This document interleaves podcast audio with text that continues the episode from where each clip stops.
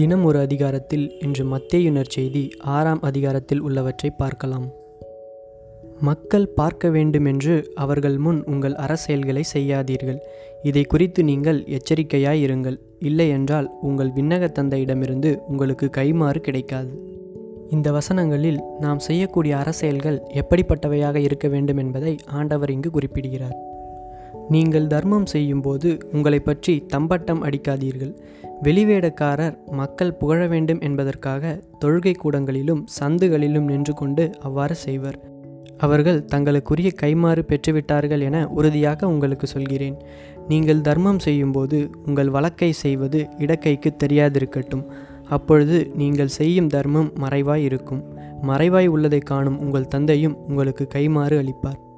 இந்த வசனங்களில் புகழ்ச்சிகளையும் பெருமைகளையும் நாம் எதிர்பார்த்து மற்றவர்களுக்கு உதவி செய்வது கூடாது என்பதை ஆண்டவர் இங்கு குறிப்பிடுகிறார்.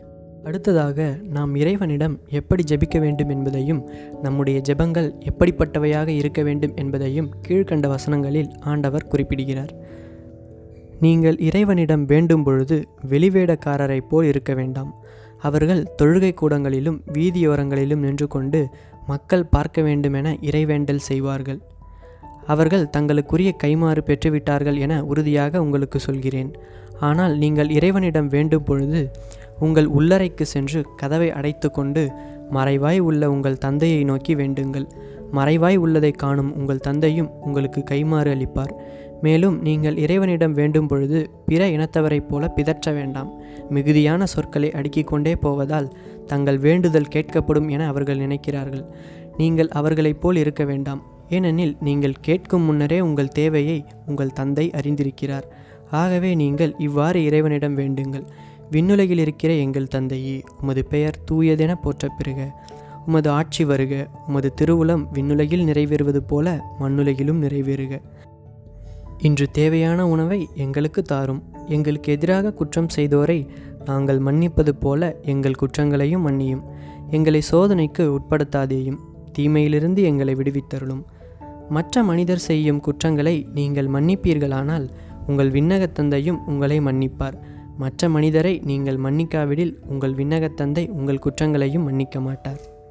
இவ்வாறு நாம் எப்படி ஜெபிக்க வேண்டும் என்பதை இந்த வசனங்களில் ஆண்டவர் நமக்கு தெளிவுபடுத்துகிறார். அடுத்ததாக நோன்பு இருப்பது குறித்து ஆண்டவர் இங்கு என்ன சொல்கிறார் என்றால் நீங்கள் நோன்பு இருக்கும்போது வெளிவேடக்காரரைப் போல முகவாட்டமாய் இருக்க வேண்டாம். தாங்கள் நோன்பு இருப்பதை மக்கள் பார்க்க வேண்டுமென்றே அவர்கள் தங்கள் முகங்களை விகாரப்படுத்திக் கொள்கிறார்கள். அவர்கள் தங்களுக்குரிய கைமாறு பெற்றுவிட்டார்கள் என உறுதியாக உங்களுக்கு சொல்கிறேன். நீங்கள் நோன்பு இருக்கும்போது உங்கள் தலையில் எண்ணெய் தேய்த்து முகத்தை கழுவுங்கள். அப்பொழுது நீங்கள் நோன்பு இருப்பது மனிதருக்கு தெரியாது. மாறாக மறைவாய் இருக்கிற உங்கள் தந்தைக்கு மட்டும் தெரியும். மறைவாய் உள்ளதை காணும் உங்கள் தந்தையும் உங்களுக்கு ஏற்ற கைமாறு அளிப்பார். இவ்வாறு நோன்பிருத்தல் குறித்து ஆண்டவர் குறிப்பிடுகிறார். அடுத்ததாக உண்மையான செல்வம் என்றால் என்ன என்பது பற்றி ஆண்டவர் என்ன சொல்கிறார் என்றால் மண்ணுலகில் உங்களுக்கென செல்வத்தை சேமித்து வைக்க வேண்டாம். இங்கே பூச்சியும் துருவும் அழித்துவிடும். திருடரும் அதை கண்ணமிட்டு திருடுவர். ஆனால் விண்ணுலகில் உங்கள் செல்வத்தை சேமித்து வையுங்கள். அங்கே பூச்சியோ துருவோ அழிப்பதில்லை. திருடரும் கண்ணமிட்டு திருடுவதில்லை.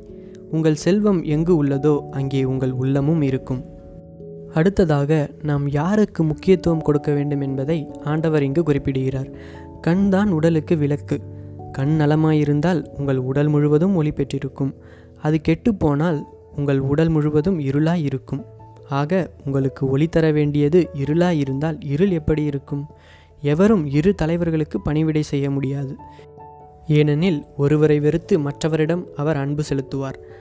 அல்லது ஒருவரை சார்ந்து கொண்டு மற்றவரை புறக்கணிப்பார்.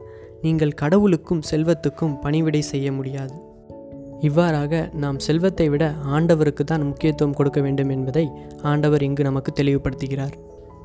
பல நேரங்களில் நாம் இந்த உலக காரியங்களை குறித்து அதிகமாக கவலைப்படுகிறோம். அது குறித்து ஆண்டவர் என்ன சொல்கிறார் என்று இப்போது பார்க்கலாம். ஆகவே நான் உங்களுக்கு சொல்கிறேன் உயிர் வாழ எதை உண்பது எதை குடிப்பது என்றோ உடலுக்கு எதை உடுத்துவது என்றோ நீங்கள் கவலை கொள்ளாதீர்கள். உணவை விட உயிரும் உடையை விட உடலும் உயர்ந்தவையல்லவா? வானத்து பறவைகளை நோக்குங்கள். அவை விதைப்பதும் இல்லை அறுப்பதும் இல்லை களஞ்சியத்தில் சேர்த்து வைப்பதும் இல்லை உங்கள் விண்ணகத் தந்தை அவற்றுக்கும் உணவு அளிக்கிறார். அவற்றை விட நீங்கள் மேலானவர்கள் அல்லவா? கவலைப்படுவதால் உங்களில் எவர் தமது உயரத்தோடு ஒரு முழம் கூட்ட முடியும்? உடைக்காக நீங்கள் ஏன் கவலைப்படுகிறீர்கள்? காட்டு மலர் செடிகள் எப்படி வளர்கின்றன என கவனியுங்கள். அவை உழைப்பதும் இல்லை நூற்பதும் இல்லை ஆனால் சாலமோன் கூட தம் மேன்மையில் எல்லாம் அவற்றில் ஒன்றைப் போலவும் அணிந்திருந்ததில்லை என நான் உங்களுக்கு சொல்கிறேன். நம்பிக்கை குன்றியவர்களே இன்றைக்கு இருந்து நாளைக்கு அடுப்பில் எறியப்படும் காட்டுப்புல்லுக்கு கடவுள் இவ்வாறு அணி செய்கிறார் என்றால் உங்களுக்கு இன்னும் அதிகமாய் செய்ய மாட்டாரா? ஆகவே எதை உண்போம் எதை குடிப்போம் எதை அணிவோம் என கவலை கொள்ளாதீர்கள். ஏனெனில் பிற இனத்தவரே இவற்றையெல்லாம் நாடுவர். உங்களுக்கு இவை யாவும் தேவை என உங்கள் விண்ணக தந்தைக்கு தெரியும். ஆகவே அனைத்திற்கும் மேலாக அவரது ஆட்சியையும் அவருக்கு ஏற்புடையவற்றையும் நாடுங்கள். அப்போது இவை அனைத்தும் உங்களுக்கு சேர்த்து கொடுக்கப்படும்.